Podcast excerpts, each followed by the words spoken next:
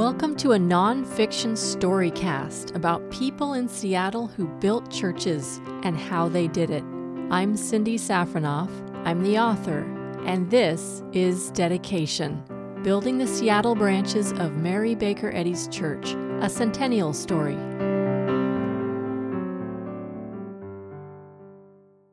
Part 2, Episode 12 New Hymnal, 1932. At the start of the year 1932, the Christian Science Sentinel gave a progress report on the new Christian Science Publishing House in Boston. Someone walking past the construction site may not have seen much evidence of progress, but really the work was going at full tilt. Out of view, behind the stylishly painted, ingeniously removable fence around the site, Carloads of wood and steel sat ready for immediate use. They had just received the permit from the city of Boston to pour the concrete for the foundation. The $4 million construction project was beginning. Passers-by would soon be hearing the hum of hammering, the whistles of the derrick bosses, the riveting of the structural steel, music to the workers, most of whom had previously been unemployed. Music to those who have contributed. Music, too, to the Publishing Society employees, who would soon be comfortably settled in their new home. It was also music to the city of Boston to have such a major construction project boost the local economy. Continuing progress was dependent on all the Christian Science branch churches around the world keeping their commitments for monthly financial contributions. The Christian Science Publishing Society was proceeding as though the economy were as strong as ever, not only with its construction project, but also another unusually ambitious project that year.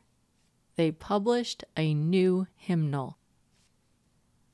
The Christian Science Hymnal Project began in 1927 with the formation of a committee and a call for submission of new songs. The goal of publishing in 1932 had been announced in the January 11, 1930 Sentinel. This was the third hymnal in the history of the Christian Science Church. In the 1880s, the church used the Unitarian Social Hymn and Tune Book, and occasionally other hymnals and poem pamphlets but recognizing an urgent need for a hymnal specifically for Christian scientists for church and social use, in July 1889, a call was put out for songs suitable for a collection of Christian science worship. And in 1892, the first Christian science hymnal was published, which included several poems by Mary Baker Eddy set to music. A revised and expanded hymnal was published in 1910 including 241 songs, most of which were traditional Christian hymns. The 1932 hymnal marked a significant change in musical style, reflecting the innovative character of the movement and its increasingly international makeup. It included melodies from all over Europe, as well as from America. Most of the 130 new hymns were written by Christian scientists. Some were set to classical music, others to contemporary popular music. The remaining traditional Christian hymns were modified to better represent Christian science theology, to align phrasing with the musical accents, and to improve the poetry. The new Christian Science hymnal received favorable reviews in magazines and newspapers. Hailed as a fine achievement and a great advance. It was seen as exceptional for its international style and remarkable for its insistence on the truths which the Hebrew prophets taught. The Kensington News asked, Is there any other religious body today whose members are so active in producing new hymns? One special edition was the inclusion of more musical settings of more poems by Mary Baker Eddy including one called Love, which began brood o'er us with thy sheltering wing, neath which our spirits blend like brother birds that soar and sing and on the same branch bend. The arrow that doth wound the dove darts not from those who watch and love.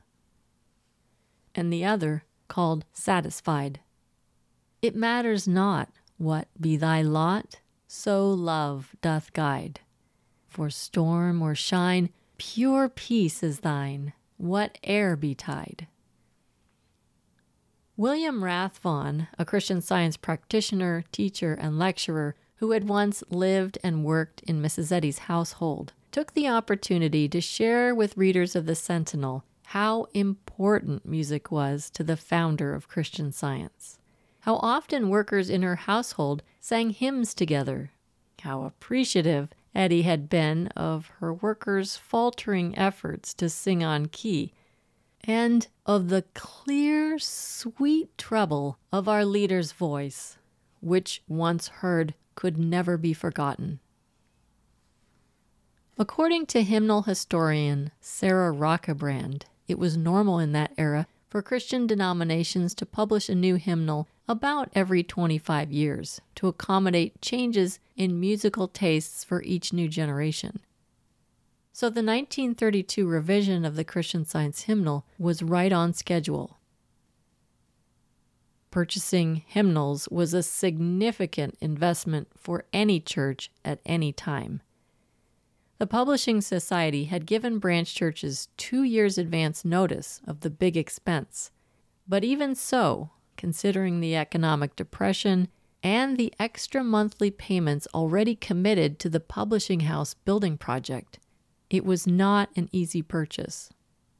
Fourth Church of Christ Scientist in Seattle needed more than a thousand copies to replace all their hymnals in their 1,200 seat auditorium and large Sunday school. The Publishing Society required churches to pay for their hymnal orders in full upon delivery. The bill for Fourth Church was $1,520. As delivery time drew nearer, Fourth Church found itself $320 short in its hymnal fund. They were behind in all their financial obligations. They were also $164 in arrears on their commitment for the new publishing house and had a $1,069 deficit for normal church operations. Their membership continued to grow. They welcomed 40 new members in June, but their Sunday collections were not covering their regular expenses. Furthermore, their members were failing to fulfill their pledges for the Boston construction project. The Fourth Church Board took what steps they could to lower expenses. They renegotiated their mortgage payments to Washington Mutual Savings Bank. They canceled their building insurance policy to save money, then immediately reconsidered and definitely renewed. The board then decided that they simply needed to bring this cash shortage and large deficit to the attention of the membership, and the need would be met. Several special membership meetings were called to discuss the financial status of the church, where they heard from the chairman of the finance committee. The board introduced this financial focus by lovingly calling attention to a quote from Mary Baker Eddy the right way wins the right of way, even the way of truth and love, whereby our debts are paid, mankind blessed, and God glorified. The discussion prompted a renewed desire to work toward dedication of their church. The $65,000 mortgage balance weighed heavily on Fourth Church. In a letter to the members, the board wrote we are all mindful of the splendid achievement of our membership during these months of seeming stress. We are also mindful that the infinite principle which has enabled us to do this is exhaustless, and if absolutely relied upon, will enable us to complete our demonstration. The completion of our publishing house and the dedication of our churches are the important issues before us today. aggressive mental suggestion would devise ways and means to distract our thought from these facts. Alertness to this, coupled with the desire for a clearer understanding of God, will enable us to see these buildings free from all indebtedness. The members committed to meeting all of their financial commitments and dedicating their own church by the end of the year. To support this goal, Fourth Church started holding dedication themed inspirational meetings on the second Tuesday evening of each month in their auditorium. All members are requested to attend, the first reader added with each announcement at Sunday services. And the board expected a hearty and continuous cooperation in working to this end. It was a privilege for members to contribute financially to the church. All delinquent members received a letter from the board. The earnest students of Christian Science have ample cause for upholding and rejoicing in this great movement. The countless members that have flocked to its churches have found relief from all kinds of troubles sin, sickness, fear, lack, etc. What a flood of joy comes to them as they feel its healing truth, and then begin to realize that they have found a demonstrable principle which, when rightly applied, will solve all their problems. At this point, they are imbued with much enthusiasm and an awakened desire to loyally support the cause.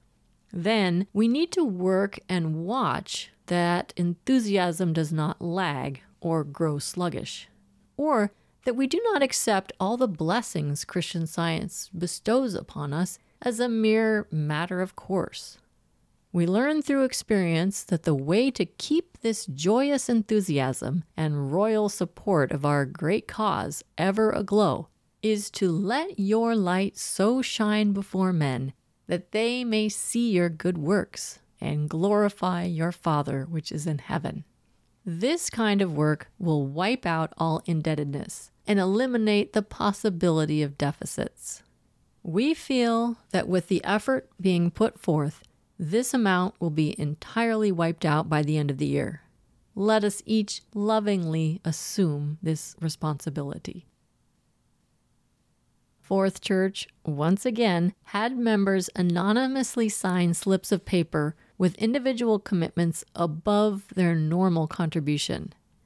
This approach was recommended for all branch churches by the directors of the Mother Church as a commendable plan to defray accumulated bills when accompanied with prayerful scientific mental work. Some branch churches took a more conservative approach to hymnal finances. Seventh Church, which was also running an operational deficit, told the proactive and persistent Publishing Society sales agents more than once that they were not in a position to order hymnals at this time. They needed at least 400 copies in brown cloth, but they were holding off placing their order until they had all funds on hand. Their board reminded their members that the supplying of hymnals to our church is a specific idea in Divine Mind, complete in itself, an idea to be made manifest to all. Surely the words of our dear leader apply to this hour. Divine love always has met and always will meet every human need. In June, the members at Seventh Church started holding gratitude meetings.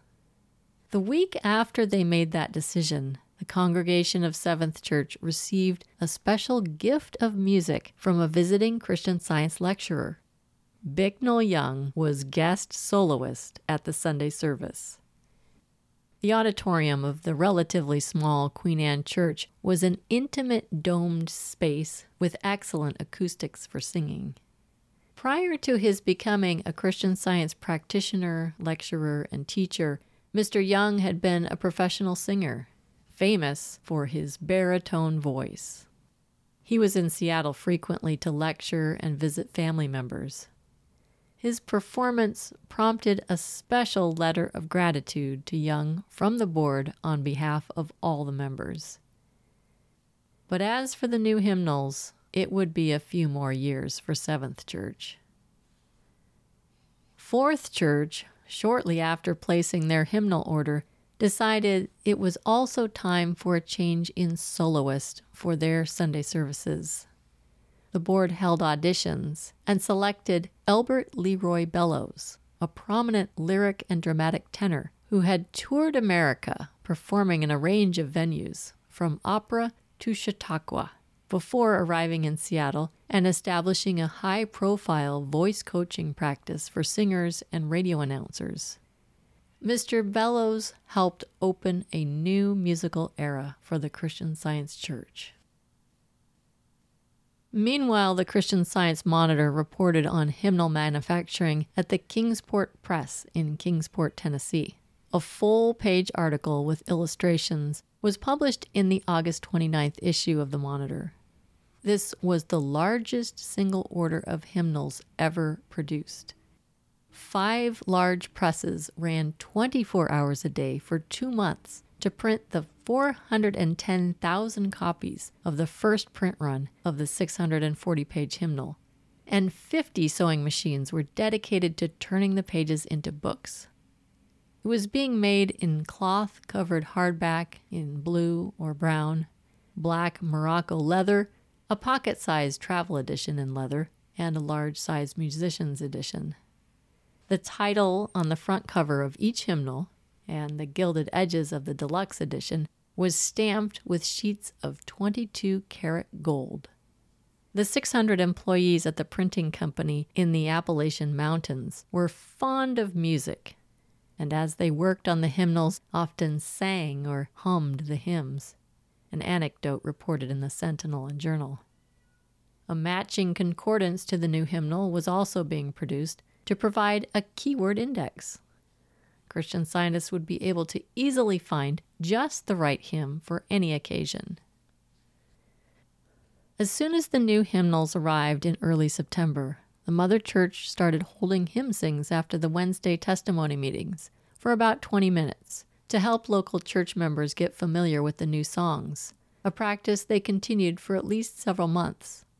New visitors came just to participate in the joyful singing since many hymns were arranged for four part harmony, singers were encouraged to practice the alto, tenor, and bass parts. Branch churches also held hymn sings. The Sentinel published letters about the new hymnal, sharing how it was being received. The new hymnal was described as a source of fresh inspiration and growth. The hymn sings brought the members closer together and were instilling a greater sense of unity in the hearts of church members. There were tears of gratitude for this clear evidence of the progress of the Christian Science movement. Members who had loved the 1910 hymnals so much that they were reluctant to accept the new hymnal wrote to the Sentinel about their change of heart to share how grateful they were for the expanded edition. It was one more indication of the spiritual unity at Christian Science churches.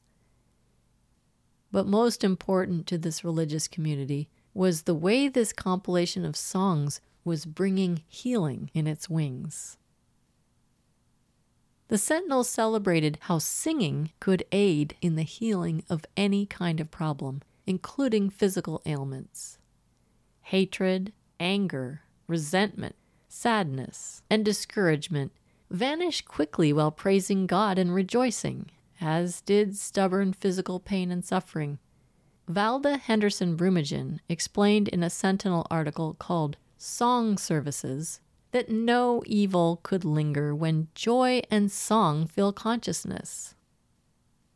Similar claims were made by many testimonies of healing published in the Christian Science periodicals that made special mention of the role of hymns in the healing. Sunday school teachers were encouraged to explore the scholarship aspect of the hymnal with their students. On October 17th, the same day Boston church officials laid the cornerstone for the publishing house in an early morning ceremony as solemn as any for a church edifice. The Monitor began a feature series about the new songs in the hymnal. They shared about the authors, composers, traditions, and histories, the result of careful scholarship and research, written with the vivacity and human interest of good biography, bright with anecdote. In January 1934, a compilation of the Monitor articles were published as a book called Hymnal Notes, as a companion to the hymnal and concordance. As the new hymnals were arriving at branch churches around the country, the steel framing on the new publishing house was nearing completion. Regarding the superstructure work, the Sentinel reported So noticeable to the workmen are the conditions of harmony and cooperation prevalent in this job that recently the project manager said it is common knowledge in union circles of our community that the job is outstanding in respect to the harmonious relations with the union and all involved in the work. Back in Seattle, at least one branch church was following the example of the mother church in trying to hire local unemployed workers. Third Church authorized Arch N. Torbitt to hire a worker involved in the Man a Block plan this grassroots plan that originated in Buffalo, New York, was in its second year of operation. A block captain knocked on every door and invited building owners to help improve the economy by offering at least two hours of unskilled work to a jobless man or woman. In theory, each city block could provide one full time job to an unemployed person.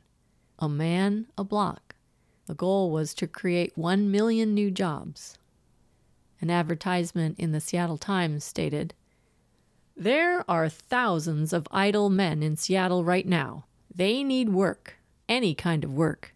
They need it not later on, but now. You can do your share toward giving these men work. You can help revive and stabilize business generally by improving and modernizing your property now while prices of materials and labor are at low levels.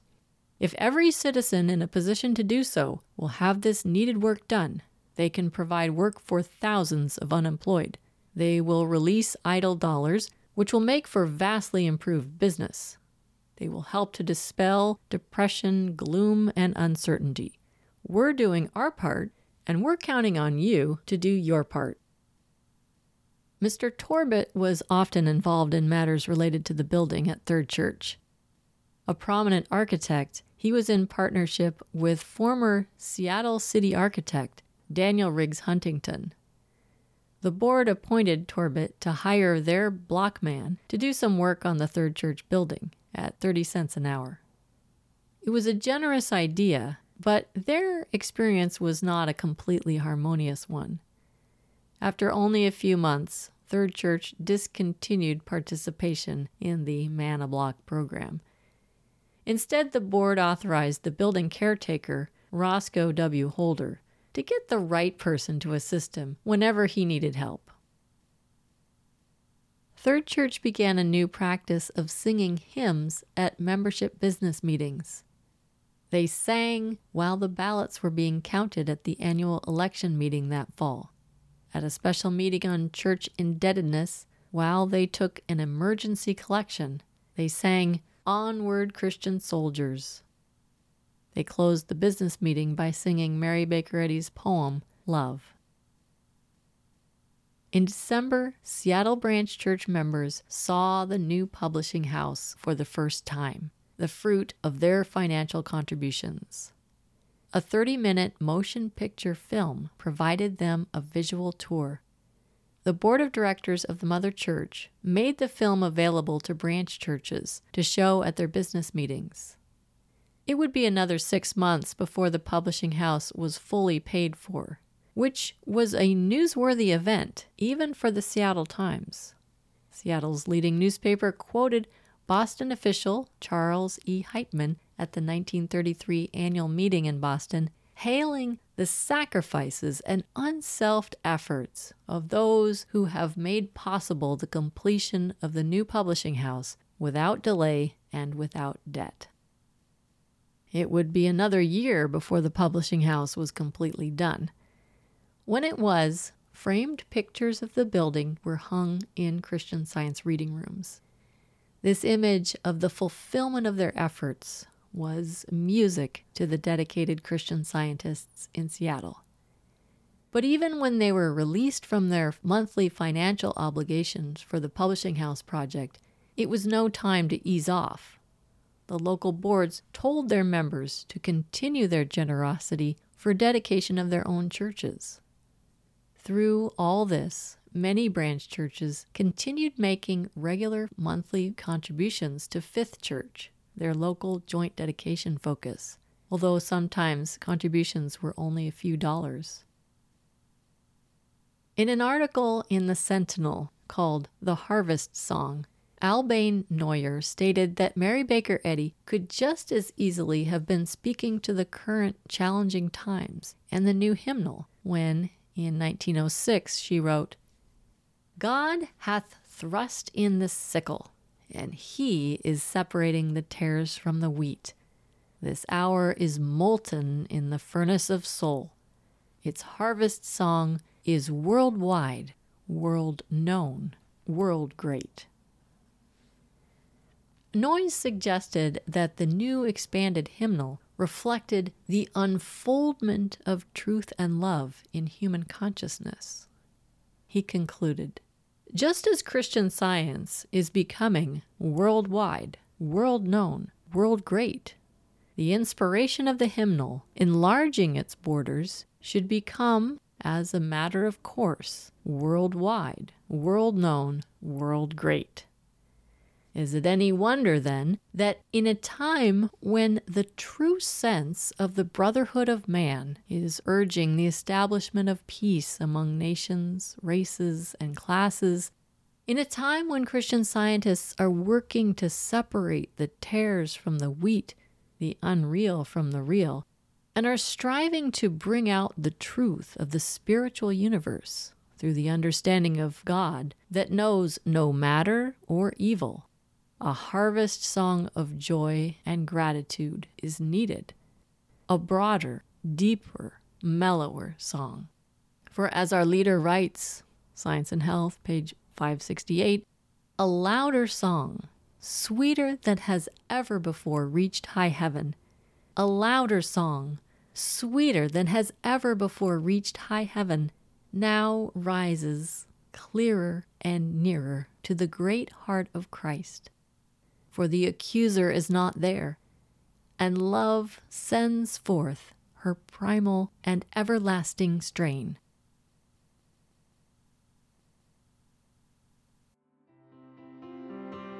Thanks for listening to Dedication by me, Cindy Safranoff. All events and characters in this story are as true and accurate as the available sources. All opinions are mine. To support and learn more about this groundbreaking research project and read my writing, visit cindysafranoff.com.